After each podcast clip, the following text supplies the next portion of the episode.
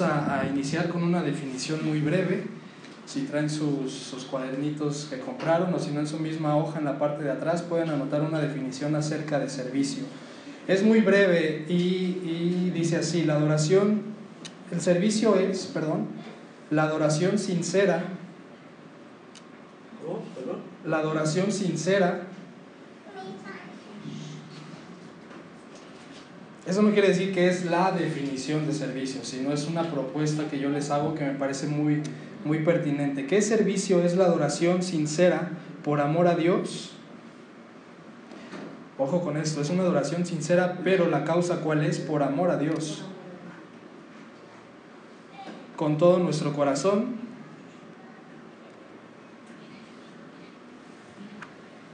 alma y mente.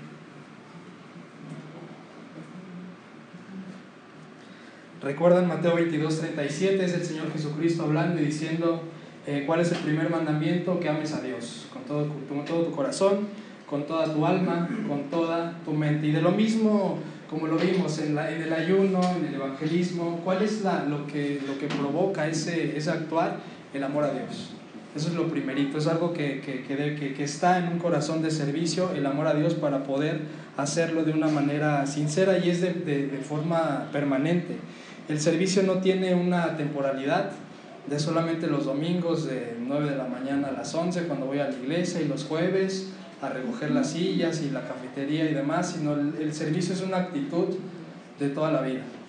Cristo para ello vino a este mundo porque quería salvarnos, eh, salvarnos llevarnos a la reconciliación con el, con el Padre. Él quería una relación para siempre y quiere una relación para siempre con nosotros de toda la vida, de lunes a domingo, no solamente los domingos, un rato por la mañana, sino, sino de toda la vida y es lo que vamos a ver a lo largo de esta clase. ¿Cuál es la, cuál es la, eh, la motivación que nos, que nos lleva a, actuar, a servir a los demás, lo que Cristo hizo por nosotros? Les voy a pedir que anoten por favor eh, eh, las motivaciones por las cuales servimos a, a Dios. Número uno, o cómo servimos a Dios, más bien número uno, y mientras Cristian me ayudas con Hebreos 13:15, Columba Romanos 15:27, ¿tienes Biblia Felipe? Sí. Y Felipe Filipenses 4:18. ¿La primera fue Hebreos qué? Hebreos 13:15. Esto igual anótenlo. La manera en la que podemos o la manera en la que servimos a Dios es número uno nuestras palabras. ¿Tienes Hebreos 13:15, Cristian? ¿Cómo es de servir a Dios? Sí. ¿Cómo servimos a Dios? Hay más, pero solamente vamos a ver a tres. Nuestras palabras y lo vemos en Hebreos 13:15. Así que ofrezcamos siempre a Dios por medio de él sacrificio de alabanza, es decir, fruto de labios Fruto de labios que confiesen su nombre, es decir, palabras. Hacerlo de manera verbal. ¿De qué otra manera servimos a Dios con nuestras finanzas? Muchas veces este tema es callado a causa del abuso que hay en las iglesias de, de la prosperidad, de que ven a Dios para que te vaya bien, ven a Dios para que seas rico. Y a pesar de ese abuso no debemos de callar acerca de ese tema porque Dios habla acerca de finanzas, habla acerca de nuestro dinero eh, de una manera íntegra, claro, pero es un tema delicado, pero que vemos que podemos servir a Dios también con nuestros bienes materiales. Romanos 15, 27, Columba.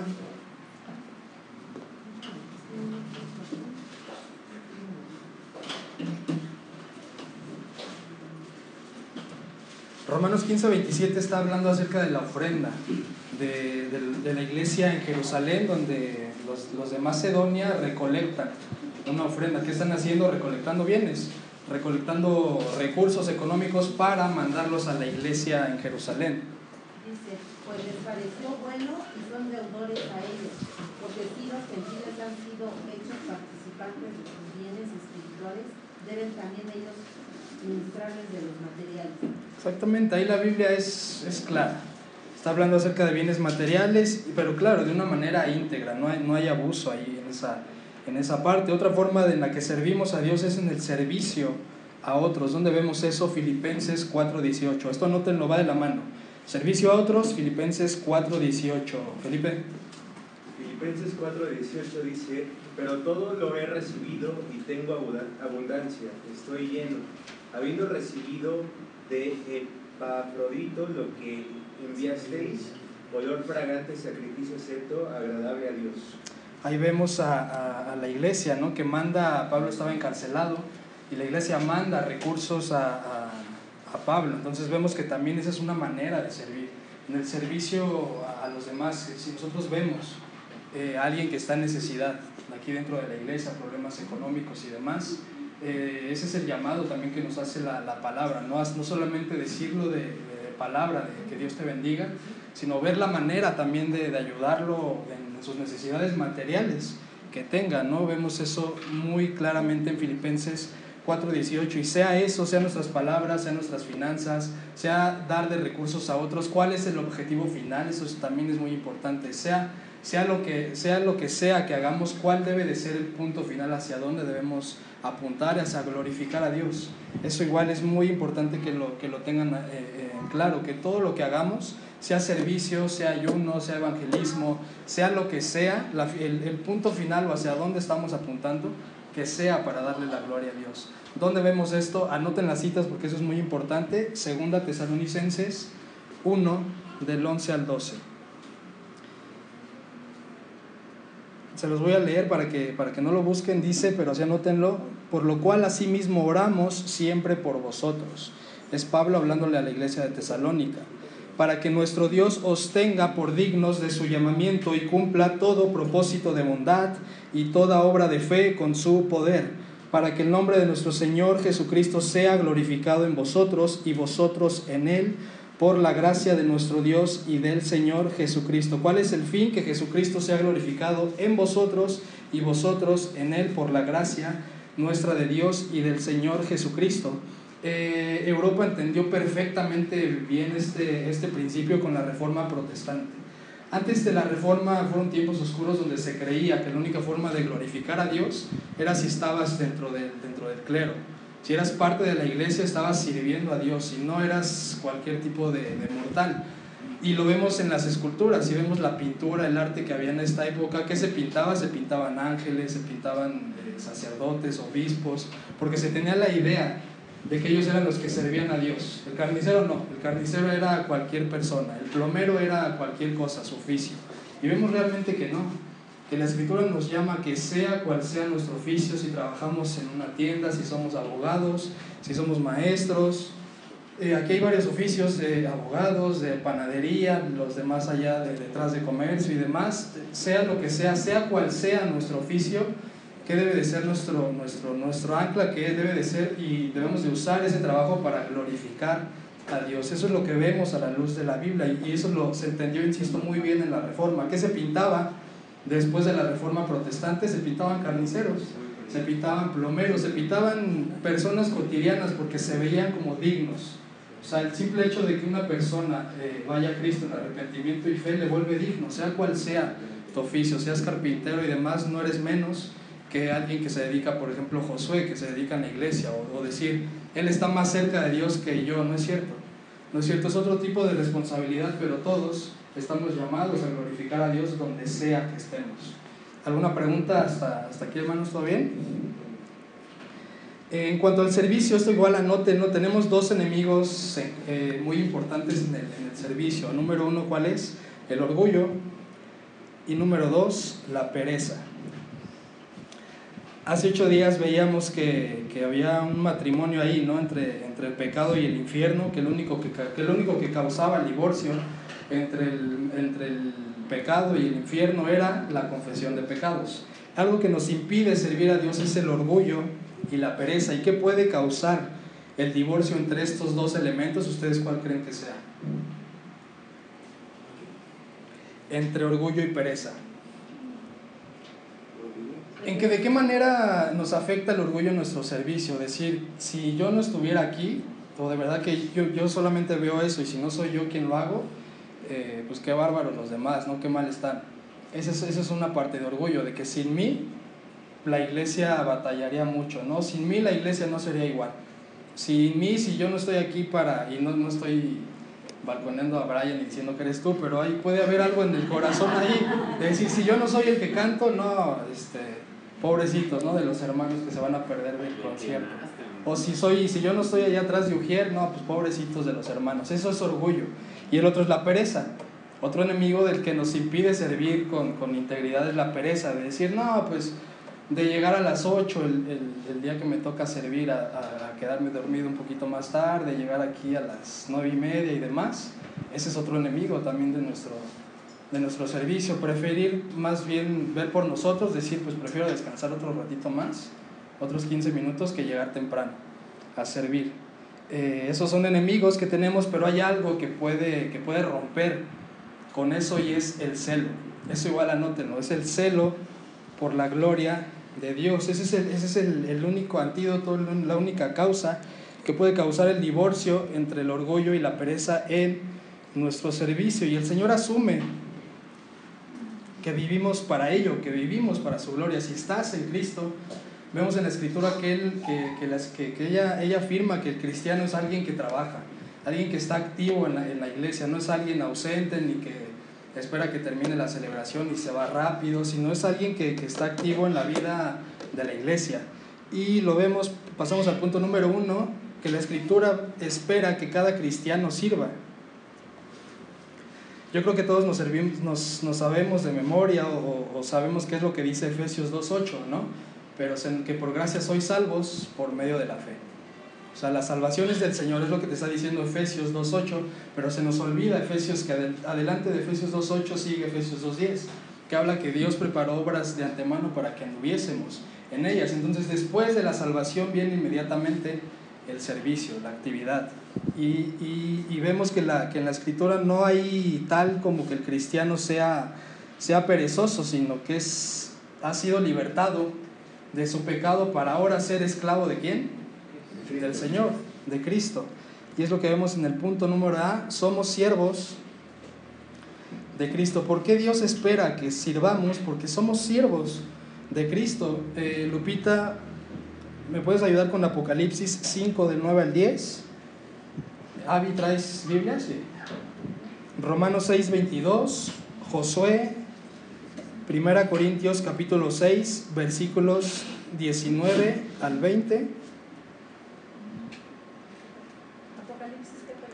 Apocalipsis 5 del 9 al 10, Lupita.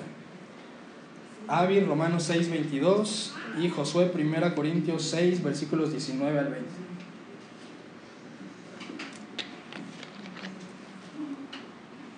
Dios asume que somos siervos y somos eh, útiles en, el, en, el, en, el, en, la iglesia. ¿Tienes, ¿Tenemos el primero, Lupita? Por favor. Y uno de los ancianos me dijo, no llores, he aquí que el león de la tribu de Judá, la raíz ¿Es versículos 9 y 10, Lupita? Ah, 9 y 10, perdón. Sí. Y cantaban un nuevo cántico diciendo, digno eres de tomar el libro y de abrir sus sellos, porque tú fuiste inmolado y con tu sangre nos has redimido para Dios. Pausa, ¿y qué pasó? Hemos sido, cuando, cuando eres, vas a Cristo en arrepentimiento y fe, has sido redimido para Dios y todo se queda ahí. No, vamos a ver qué dice más adelante, Lupita. Ajá. De todo linaje y lengua y pueblo y nación. Y nos has hecho para nuestro, para nuestro Dios reyes y sacerdotes. ¿Y qué dice? Y reinaremos sobre la tierra de una manera activa. Le está hablando ahí a la iglesia, Romanos 6, 22. Mas ahora que habéis sido libertados del pecado y hechos siervos de Dios, tenéis por vuestro fruto la santificación y como fin la vida eterna. Exacto, fuiste libertados, ¿qué sigue ahora? La santificación. No se queda todo en la glorificación, sino que viene después santificación, una vida activa de servicio. 1 Corintios 6. O ignoráis que vuestro cuerpo es templo del Espíritu Santo, el cual está en vosotros, el cual tenéis de Dios y que no sois vuestros. Porque habéis sido comprados por precio. Glorificad pues a Dios en vuestro cuerpo y en vuestro espíritu, los cuales son de Dios habéis sido comprados por precio. ¿Eso qué quiere decir? Que ahora nuestra vida no nos, no nos, pertenece, nuestro tiempo, nuestras metas, nuestros pensamientos, ahora ya no nos pertenecemos a nosotros mismos. Ahora nuestra vida pertenece a quién? A Cristo. Si hemos ido a Cristo en arrepentimiento y fe, ya no somos nosotros dueños de nuestro cuerpo, de nuestras decisiones, de todo lo que, de toda nuestra manera de pensar, lo vamos a ver más adelante, ahora pertenece a Cristo, debe de ser conformada a la imagen de Cristo. Y tenemos eh, ejemplos en la escritura de personas que entendieron esto muy claramente. ¿Cómo inician las cartas de Pablo? ¿Pablo qué dice? Siervo. Santiago, ¿cómo inicia su carta? Santiago, siervo de Jesucristo. La de Judas, ¿cómo inicia igual? Judas, siervo de Jesucristo. Todos entendían esta parte, no, no es algo mágico, sino que es algo eh, de cercanía a Dios, donde entiendes que ahora ya no eres esclavo del pecado, pero eso no quiere decir que ahora eres libre para pecar deliberadamente, sino ahora eres salvo, eres, eres, eres libertado más bien, para que vivas por la justicia, para que ahora seas vivo por el Espíritu, que ya no sigas en tus obras de las cuales antes eras, eras esclavo. Hay, hay eh, y ese es un llamado para todos, para todo cristiano. Hay un predicador que a mí me gusta mucho que se llama Bodhi Bauchman. Él usa esta palabra que es muy fuerte, de la mediocridad en, en, América. Él es pastor en Estados Unidos. Y él comenta que, que si un joven en América lo ven que se empieza a interesar por la Biblia, que empieza a asistir fielmente a, a, las reuniones de la iglesia, a reuniones de oración, a las clases de instituto, empieza a estudiar sobre teología, inmediatamente toda la iglesia dice, no, ¿sabes qué? Estás llamado a ser pastor, porque eso no es, no es normal. Y dice Bodhi, no es cierto. O sea, que esté interesado por conocer quién es Dios, que esté interesado por servir a la iglesia, ese no es un llamado especial, que ciertamente un pastor sí lo tiene, pero ese no es un llamado para, solamente para los pastores. Ese es un llamado que tiene toda la iglesia. O sea, no es, no es alguien como el raro estás leyendo más la Biblia, estás estudiando más, quieres conocer a Dios, ah, pues seguramente vas a ser pastor. Y, vemos que no, lo vamos a ver a lo largo de más puntos, que todos estamos llamados a conocer a Dios por medio de su palabra, no es exclusivo solamente de los, de los, que, de, de los que son llamados al pastorado ¿no? que, o como diáconos, sino que es un llamado para toda la iglesia. ¿Alguna duda hasta aquí? ¿Todo bien? Pasamos al no, antes de eso, eh, Lupita, ¿me puedes ayudar con Marcos 10:45?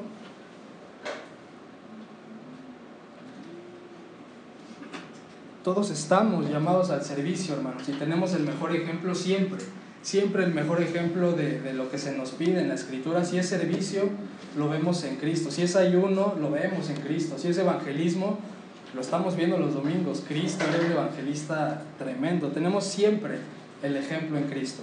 Marcos 10, 45 dice, Porque el Hijo del Hombre no vino para ser servido, sino para servir y para dar su vida en rescate por muchos. Exactamente, si Dios mismo vino eh, a dar su vida para servir, cuanto más nosotros, hermanos, cuanto más nosotros deberíamos estar dispuestos a servir a su iglesia. Vimos que somos siervos de Cristo, punto B, somos llamados a servir. Eh, Miguel, ¿me ayudas con Efesios 2 del 8 al 10? Eh, Jazz, ¿me ayudas con Hebreos 9:14? Y Brian, ¿me ayudas con Romanos 12:1, por favor?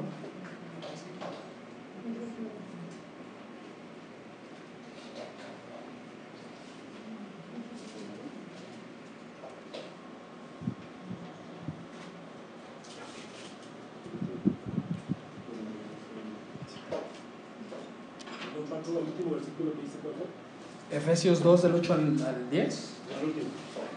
El último fue Romanos 12.1. Donde se nos habla explícitamente el Espíritu Santo, nos habla el Espíritu Santo acerca de que somos llamados a servir una vez que hemos creído en Cristo. Versículos 8 y 9, primero Miguel. Porque por gracia sois salvos por medio de la fe, y esto no de vosotros, pues es don de Dios, no por obras para que nadie se gloríe. Exactamente. ¿Cuál es el punto que nos está diciendo aquí Pablo en, en, el Espíritu Santo es que la salvación es del Señor. Nosotros no tenemos absolutamente nada que ver en la salvación, todo es plenamente de Él, es el que, Él es el que produce el querer como el hacer, Él es el que nos llama a buscarlo. Nosotros jamás hubiésemos podido tomar esa iniciativa, dice Cristo, la carne para nada aprovecha, más bien el Espíritu es el que vivifica, pero una vez que nos salva, todo se queda ahí, vemos que no, versículo 10. Porque somos hechura suya, creados en Cristo Jesús para buenas obras, las cuales Dios preparó de antemano para que anduviésemos en ellas. Exacto, ahí anoten por favor, ¿para qué nos ha llamado Dios? Para servir a Dios para servirlo y glorificarlo. Efesios 2, 8, 9 nos salvó el Señor por, su, por el puro afecto de su voluntad y versículo Dios, ¿para qué? Nos salvó solamente porque quería que no fuéramos al infierno, no. Él preparó obras de antemano para que anduviésemos en ellas y esa es, la, la meta, servir a Dios y glorificarlo en toda nuestra manera de vivir. Hebreos 9:14, ¿lo tenemos? Sí. Cuanto más la sangre de Cristo, el cual mediante el Espíritu Eterno se ofreció a sí mismo sin mancha a Dios, limpiará vuestras conciencias de obras muertas para que sirváis al Dios vivo. Exacto. Si Él ya, ya murió por aquellas obras muertas en las cuales estábamos, pero ¿para qué? Para que sirvamos al, al Dios vivo. Romanos 12.1 va en esta misma línea, Brian. Así que, hermanos, os ruego por las misericordias de Dios que presentéis vuestros cuerpos en sacrificio vivo, santo, agradable a Dios, que es vuestro culto racional. Exacto, fíjense qué palabra usa, usa aquí Pablo. Dice, os ruego por las misericordias de Dios que presentéis vuestros cuerpos en sacrificio vivo, santo, agradable a Dios. Es decir, ahora tu cuerpo ya no te pertenece. Tu manera de pensar, tus decisiones, la manera en la que te conduces ya no es tuya ahora ya pertenece al Señor. Te, te ruego, dice Pablo, por esas misericordias que presentes tu cuerpo como un servicio a Dios. Eso quiere decir que solamente los domingos a la hora de las celebraciones. No, aquí está hablando de una vida 24/7. El Señor murió por nosotros para que fuésemos sus discípulos 24/7. Eh, y esto nos debe de llevar a, a, reflexionar, ¿no? De qué manera estamos usando nuestro tiempo, nuestra energía, nuestros pensamientos, en qué se va en la mayoría del día, en este, en, aún en este momento, ¿no? En qué pudiese que estemos pensando ahorita. O sea, estamos intentando conocer a Dios y puede que ahorita nuestra mente esté aún angustiada, afligida por otro tema de por fuera, ¿no? De que, bueno, ¿y ahorita qué voy a hacer de, de la renta o de comer o de dinero? No sé. Eh, eh, meditemos en ello. Meditemos cómo, cómo invertimos nuestros pensamientos o en qué se nos están llenos nuestros pensamientos, si, si en afanes, en preocupaciones o realmente eh, en conocer a Dios. Eh, no recuerdo de quién es la cita, es, no me parece, creo, creo, creo que Calvino dijo que nosotros somos una máquina de ídolos y hacemos de todo, de personas un ídolo, del celular hacemos un ídolo, perdemos bastante tiempo con celular, con televisiones, con la novela, el otro día eh, hablando eh, de una, eh, La Rosa de Guadalupe, que está muy de moda, ¿no? Y incluso esa persona me decía, pues a mí me gusta, yo la veo, entonces perdemos el tiempo con muchísimas, con muchísimas cosas, con novelas y demás, eh, que pudiésemos estar invirtiendo en, conocer mejor al Señor, ¿no? En, en, realmente honrarlo y en servirlo con nuestro tiempo.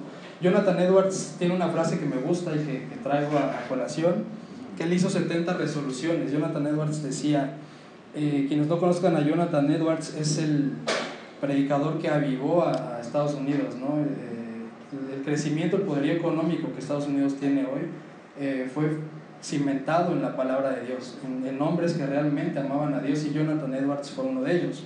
Él, en una de sus 70 resoluciones dice, resuelvo nunca perder ni un momento de tiempo, sino aprovecharlo en la forma que más redituable sea posible. Esa era su oración de Jonathan Edwards y esa es la resolución también para mí. Que, que, yo también pido a Dios porque yo también pierdo el tiempo con bastantes tonterías donde, ya, donde ni cuenta te das.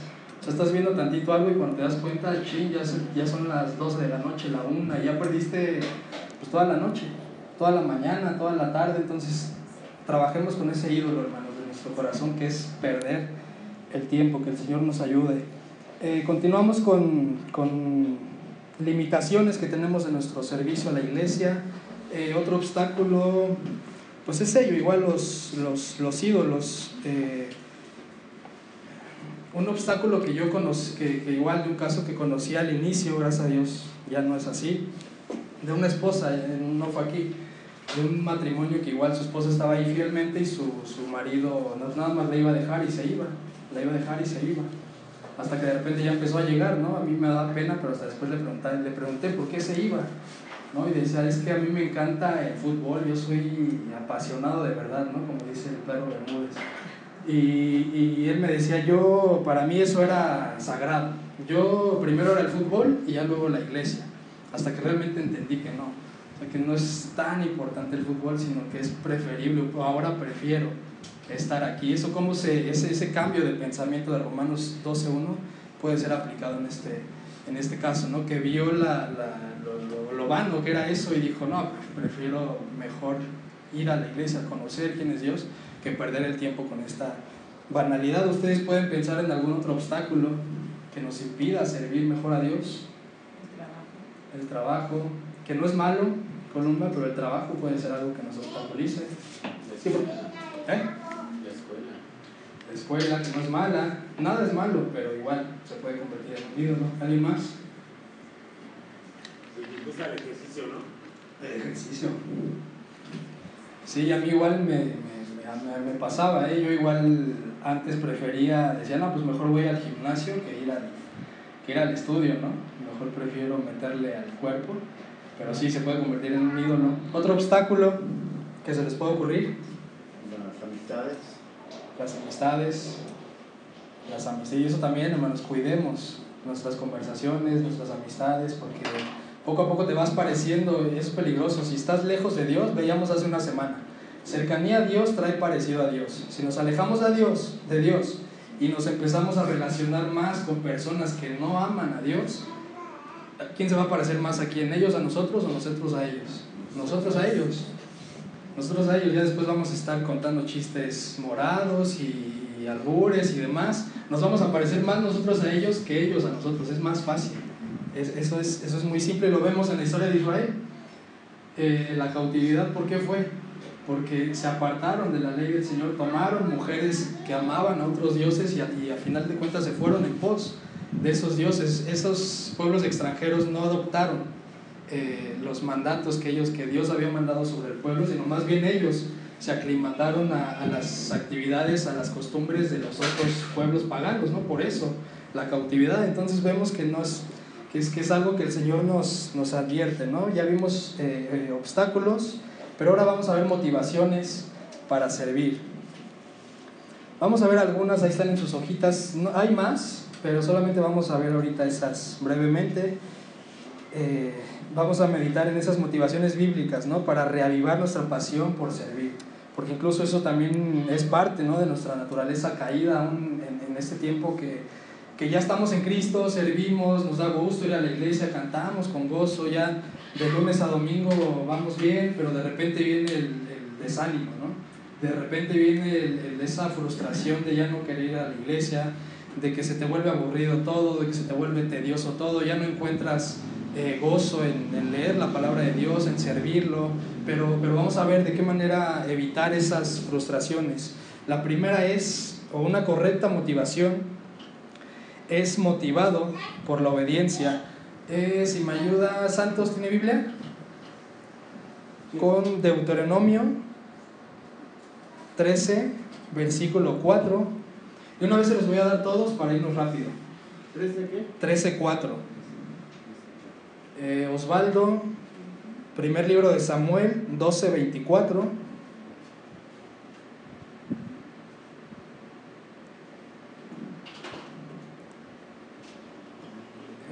Catalina, Salmo 100, versículo 2.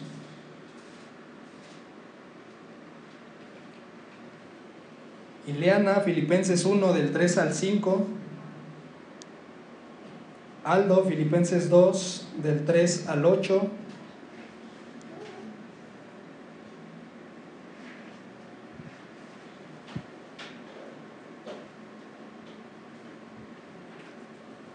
Allá atrás, Alex, 2 Corintios 5, 14 al 15. Eh, Marco, Gálatas 5, 13. Le damos la vuelta. Cristian, Mateo 6, del 19 al 21. Columba, 1 Corintios 15, 58. Felipe, 1 Corintios capítulo 12, versículos 4 y versículo, versículo 11 solamente el 4 y el 11.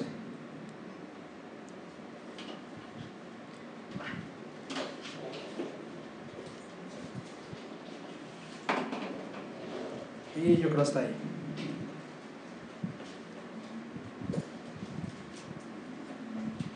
Iniciamos con la motivación, ¿por qué? Por la obediencia. Deuteronomio, ¿quién lo tiene? 13.4. 13.4 Santos.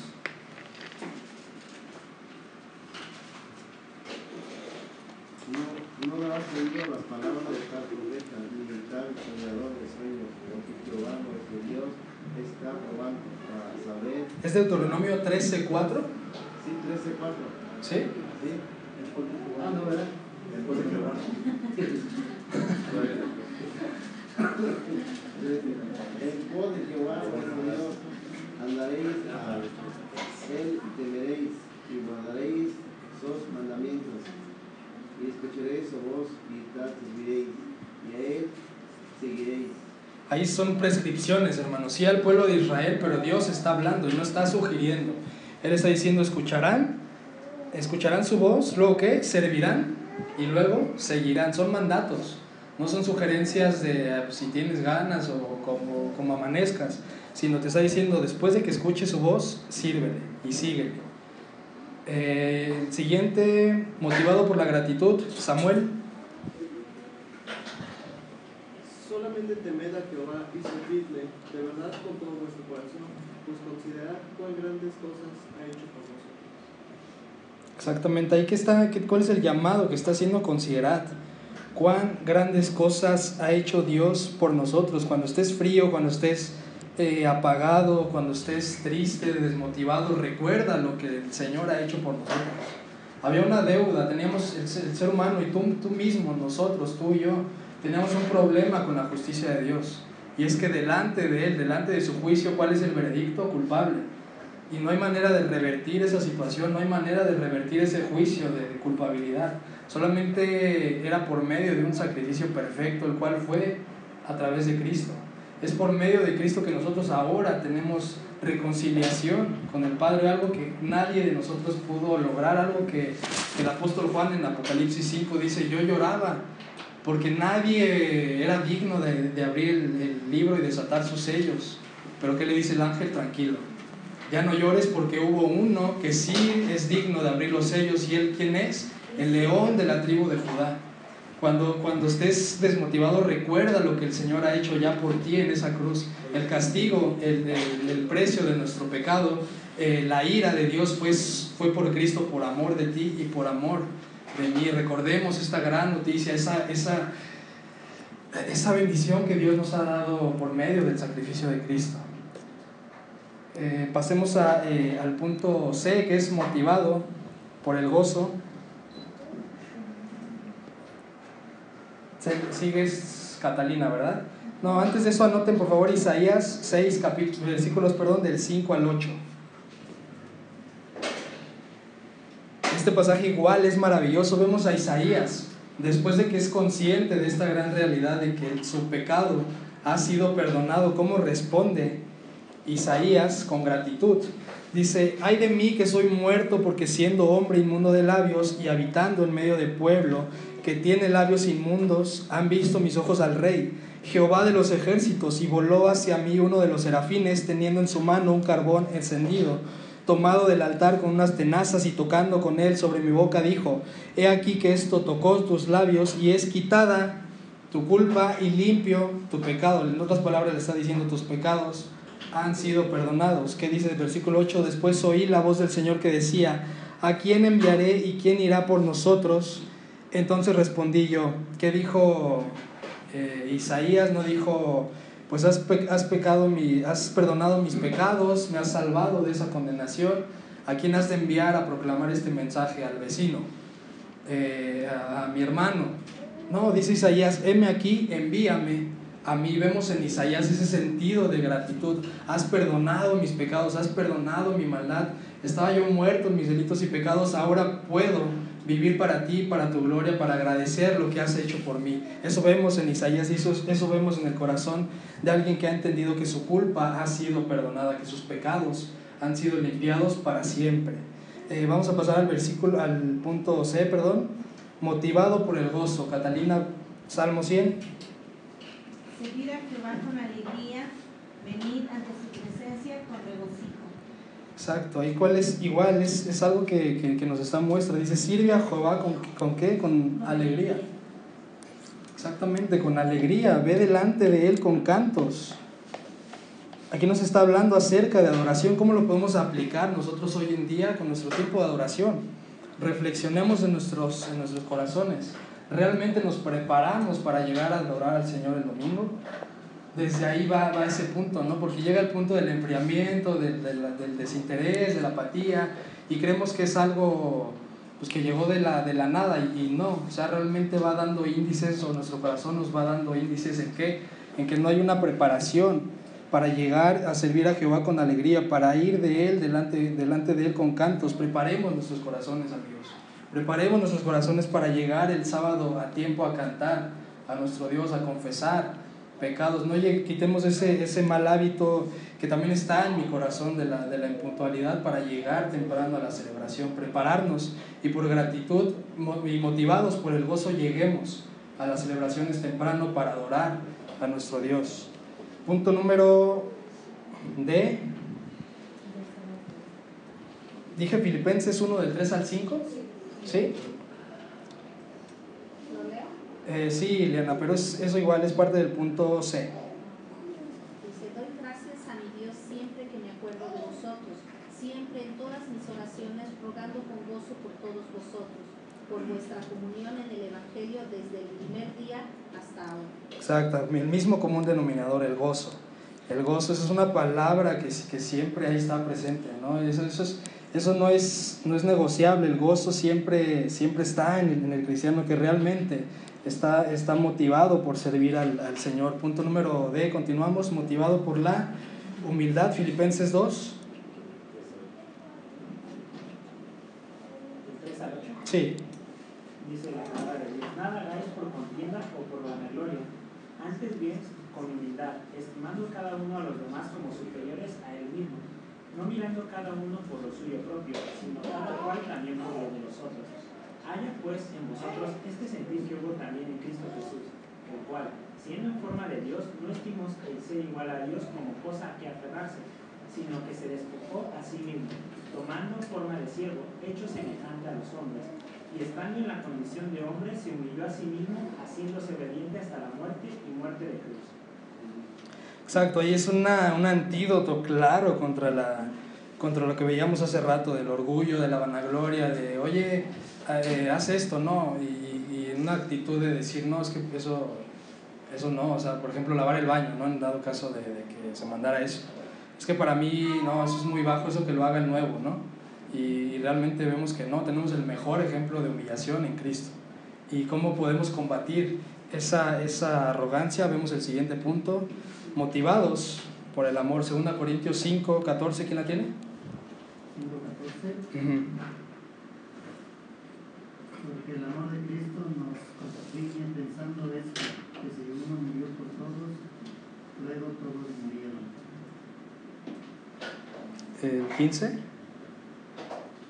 Y por todos murió para que los que viven ya no vivan para sí, sino para aquel que murió y resucitó por ellos. Exacto, la misma idea. Ya no vivimos para, para nosotros mismos, sino por aquel que murió y resucitó por nosotros. Anot anotemos rápidamente tres cosas que nos pueden ayudar a fortalecer esta motivación. Número uno, el amor de Dios por nosotros en Cristo.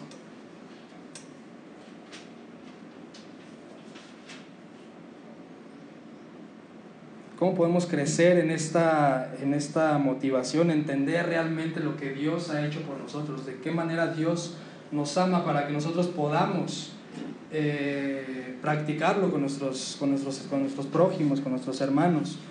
Número dos, ¿cómo podemos crecer en nuestro, es en nuestro amor por Dios lo que nos anima?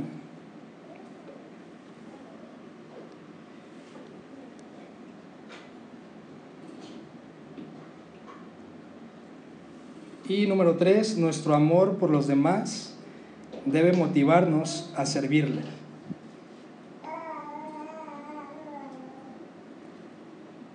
Primero entendemos el amor de Dios, número uno, ahora que entendemos el amor de Dios buscamos primeramente amar a Dios para que punto número tres, ahora sí podamos amar a nuestros prójimos. No podemos hacer una separada de la otra. Primero entendemos cuán grande amor nos ha dado Dios. Ahora yo quiero devolver ese gran amor a Dios para que una vez que yo devuelvo ese amor que Dios me ha dado a mí, pueda haber en mi corazón ese servicio, ese deseo de amar a, mis prójimos, a, mi, a mi prójimo. Seguimos con el siguiente punto, F, motivado por la recompensa. Le di a alguien Mateo 6, 19 al 21. A ti, ¿verdad? no os hagáis tesoros en la tierra, donde la polilla y el orín corrompen, y donde ladrones minan y hurtan, sino haceros tesoros en el cielo, donde ni la polilla ni el orín corrompen, y donde ladrones no minan ni hurtan. Porque donde está vuestro tesoro, ahí estará también vuestro corazón. Exacto, ahí, nos, ahí después de que el Señor habla de acerca de la oración, de acerca del ayuno, eh, de que lo hagamos en privado, ¿para, para, ¿para qué? Para buscar las cosas celestiales. Esa es la verdadera riqueza que lo vimos en hace dos clases. No está mal que pidamos por cosas terrenales, por cosas que nos estén afligiendo, pero, eh, pero veamos que lo que el Señor nos muestra es que el verdadero tesoro no va a estar aquí. Nuestro verdadero tesoro y nuestro verdadero hogar, nuestra verdadera casa está eh, cuando estemos eternamente con Él. Él, va, él es nuestro gran tesoro, Él es, él es la verdadera riqueza. Continuamos con 1 Corintios 15, 58. ¿Se la di a alguien? Así hermanos míos amados, estad firmes y constantes, creciendo en la obra del Señor siempre, sabiendo que vuestro, trabajo en el Señor no es en vano. Exacto, ese es un ánimo también para nosotros, hermanos, estar firmes, constantes, creciendo en la obra del Señor, porque lo que, lo que hacemos para el Señor no es en vano, hay una recompensa, hay una recompensa, ya tenemos la vida eterna, pero va a haber una recompensa el día que estemos delante de Él. Y el último es motivado por un deseo de santidad. Esto igual anótenlo. Servir es una disciplina espiritual que cultivamos con el propósito de la piedad.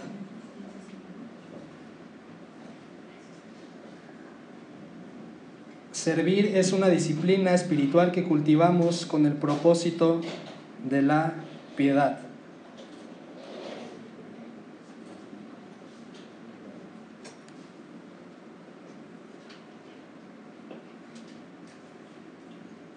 No es algo que se va a originar casualmente, sino es algo que se debe de, de, trabajar y es lo que vamos a ver en nuestro siguiente punto. Cada cristiano es dotado para servir. No solamente son los elegidos los que sirven, sino todos aquellos que han sido perdonados sus pecados están capacitados para y dotados para servir. Vemos en 1 Corintios 12:4, esa ya no la di, ¿o sí? Sí, ¿verdad, Felipe? Dice 1 Corintios 12:4, dice, ahora bien hay diversidad de dones, pero el Espíritu es el mismo. También me dice el 11, leo. Ajá. Eh, versículo 11 nos dice, pero todas estas cosas las hace uno y el, el mismo Espíritu, repartiendo a cada uno en particular como Él quiere. Exacto, esto termina con esa idea que hemos estado también viendo de que es que yo ya soy viejito, yo ya, a mí la mente ya no me da. Y por eso eso me limita, ¿no? A mí ya, yo ya no, yo ya no puedo, yo ya, yo ya tengo tantas cosas en la cabeza que todavía eh, memorizar la escritura, pues no, no, no, no, eso, eso solamente los, los elegidos y vemos que realmente no. O sea, estamos viendo en 1 Corintios que todos estamos capacitados, porque si hemos puesto nuestra confianza en Cristo, el Espíritu Santo ha puesto dones en nosotros. No hay, ningún, no hay un solo cristiano que no tenga, que no tenga dones. Eh, no solamente son los elegidos, sino todos. Si has confiado en Cristo, tienes dones para ponerlos en, en práctica. Vemos en 1 de Pedro 4, del 10 al 11, esa no la di, ¿verdad? Anótenla igual, 1 de Pedro 4, del 10 al 11. Pero es igual, hablando de los dones, que dice Pedro, cada uno según el don que ha recibido, ministrelo a los otros como buenos administradores de la multiforme gracia de Dios. Si alguno habla, habla, hable conforme las palabras de Dios. Si alguno ministra, ministre conforme al poder que Dios da, para que en todo sea Dios glorificado por Jesucristo, a quien pertenecen la gloria y el imperio por los siglos de los siglos. Amén.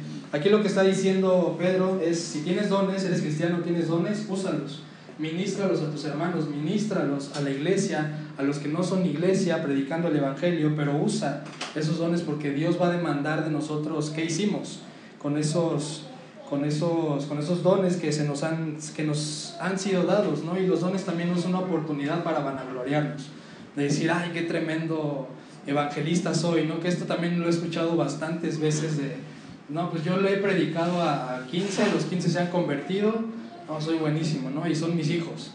Y, o sea, realmente así se refieren a, a ellos, ¿no? Y vemos que no, o sea, si se convirtieron, no fue por tu gran capacidad. Quizás sí tienes el don, pero no te pertenece a ti. Es ingrato que tú te, te, te robes la gloria, que tú digas, yo soy tremendo para, para el evangelismo, échenme al, al, al, tío ateo ¿no? que hay en toda la familia. Si tienes amigos ateos, échamelos. Y, y realmente no, es, son dones que da el Espíritu Santo y que son gracias a Él y que no podemos vanagloriarnos de, de los dones que tengamos. ¿Por qué? Porque le estamos robando a Dios y Dios no comparte su gloria con nadie. Entonces tengamos cuidado con, con esa parte. Continuamos con el penúltimo punto que es servir requiere disciplina. Anoten Colosenses 1.29. Pero si requiere disciplina, ¿qué, qué nos, ¿de qué nos está hablando? Que implica tiempo e implica energía. Eh, el servicio no es algo, eh, como les decía, que, que, que sea por la casualidad, sino es algo que se trabaja. Recientemente le preguntaban a, a Cristiano Ronaldo, ¿no? Que qué era lo que... Porque él siempre se ha creído el número uno, ¿no? Y demás. Y, y le preguntaban, bueno, ¿y por qué lo crees? Y él decía, es, no es un ejemplo bíblico, pero, pero, pero vemos, ¿no? Lo que él decía es, pues yo me levanto temprano a, a trabajar para ser el, el, número uno. Entonces él trabaja, dice, hago ejercicio, me voy hasta el final del entrenamiento. O sea, es intencional por crecer en esa, en esa área, ¿no? De igual manera nosotros. Si deseamos crecer en el servicio, pues número uno, si, si, si no estamos en lista de servidores, pues ¿qué debemos de hacer? Inscribirnos en listas de, de servidores.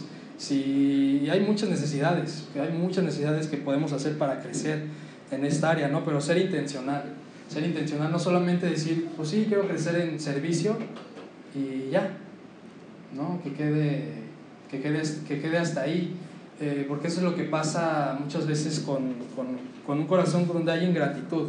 ¿no? Leía recientemente un libro de Calvino que hablaba sobre la muerte y decía acerca de, este evento, ¿no? que a todos les impacta, cristianos y no cristianos. Hasta los cristianos, hasta los que no son cristianos van a un funeral y dicen, están platicando entre ellos y dice, no, la vida es, es como un polvo, se va en cualquier momento. Y el otro le dice, no, sí, qué tremendo, yo lo acababa de ver y ve, ya se murió. Entonces, en cualquier rato nos toca a nosotros.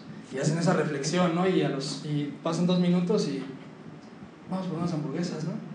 Y ya, se van por unas hamburguesas, sigue el curso de la vida normal. Y eso es lo que pasa, ¿no? Con un corazón que realmente no, no, no, no medita y no se esfuerza en crecer en, esta, disciplinas espirituales, ¿no? En este caso de, de servicio, hagamos cosas intencionales para crecer en esta área. Colosenses 1.21 dice, para lo cual también trabajo eh, anótenlo igual, Colosenses 1.29, perdón, cuando Pablo habla acerca del trabajo, esta palabra trabajo significa trabajar hasta el agotamiento y el cansancio. Después dice Pablo, luchando según la potencia de Él, ¿de quién Él? De Cristo, la cual actúa poderosamente en mí. Cuando dice luchando se refiere a, a literalmente agonizar. O sea, está diciendo Pablo, trabajo hasta el cansancio, hasta el agotamiento, estoy agonizando realmente de lo cansado que estoy, la cual actúa poderosamente en mí, pero Pablo sabía que esa fuerza no venía de él. Yo sé que hay muchas actividades, yo sé que, que, que y más en la Ciudad de México llevamos una vida muy ajetreada, de, de, grado de que solamente llegas a, a tu cama y quieres orar y sacas tu Biblia y se te cae el teléfono en la cara y te quedaste dormido leyendo la, leyendo la Biblia, ¿no? Muchas veces a mí me ha pasado esa parte. Entonces igual seamos intencionales con eso, veamos a Pablo. O sea, Pablo no lleva una vida, una, Biblia, una vida sencilla, él está diciendo, estoy agotado, estoy cansando, estoy agonizando. Pero yo sé que, que, que el poder que actúa en mí de querer conocer más a mi Señor, viene esa fuerza de Él. Entonces pidamos fuerzas al Señor para que no nos suceda esto. Y también seamos intencionales, no lo hagamos en la cama. Ese es un buen consejo que, que, he aprendido yo, ¿no? Si ya estoy cansado, no ores y leas la Biblia acostado, te vas a quedar dormido. O sea, quédate un poco en la mesa o donde sea que haya el silencio y demás, y de esa manera lee tu Biblia, ora y demás, no lo hagas acostado, si, si, te estás dando cuenta que te quedas dormido el 90% de las veces. ¿no? Entonces seamos, se, seamos disciplinados en ello, entendiendo que no es sencillo, hermanos. El crecimiento espiritual no es una cosa sencilla, la vida cristiana no es una vida, no es algo sencillo, pero no es algo trágico. Vemos que hay gozo, que podemos estar motivados y, y agradecidos porque Cristo eh, murió por nosotros. Esa es una motivación suficiente para animarnos, para seguir peleando esa, esa vida espiritual que todos tenemos por delante. Eh, George Whitfield tiene una frase que me gustó que decía, estoy cansado en la obra, pero no de ella. Hay cansancio, hay dificultad, pero hermanos y amigos, sigamos, sigamos peleando. Si estás en Cristo, síguete esforzando, sigue esforzándote por, y peleando por crecer espiritualmente, por servir a las demás personas, por ser activamente eh, un, un, participante ¿no? de, de, la iglesia, involucrarte más, involucrarte con los hermanos, crezcamos intencionalmente en esta área de servicio y pidamos las fuerzas a Dios porque vivimos en un mundo muy, muy ajetreado. Pasamos al punto número 5 que ya es prácticamente para concluir y de la actividad final.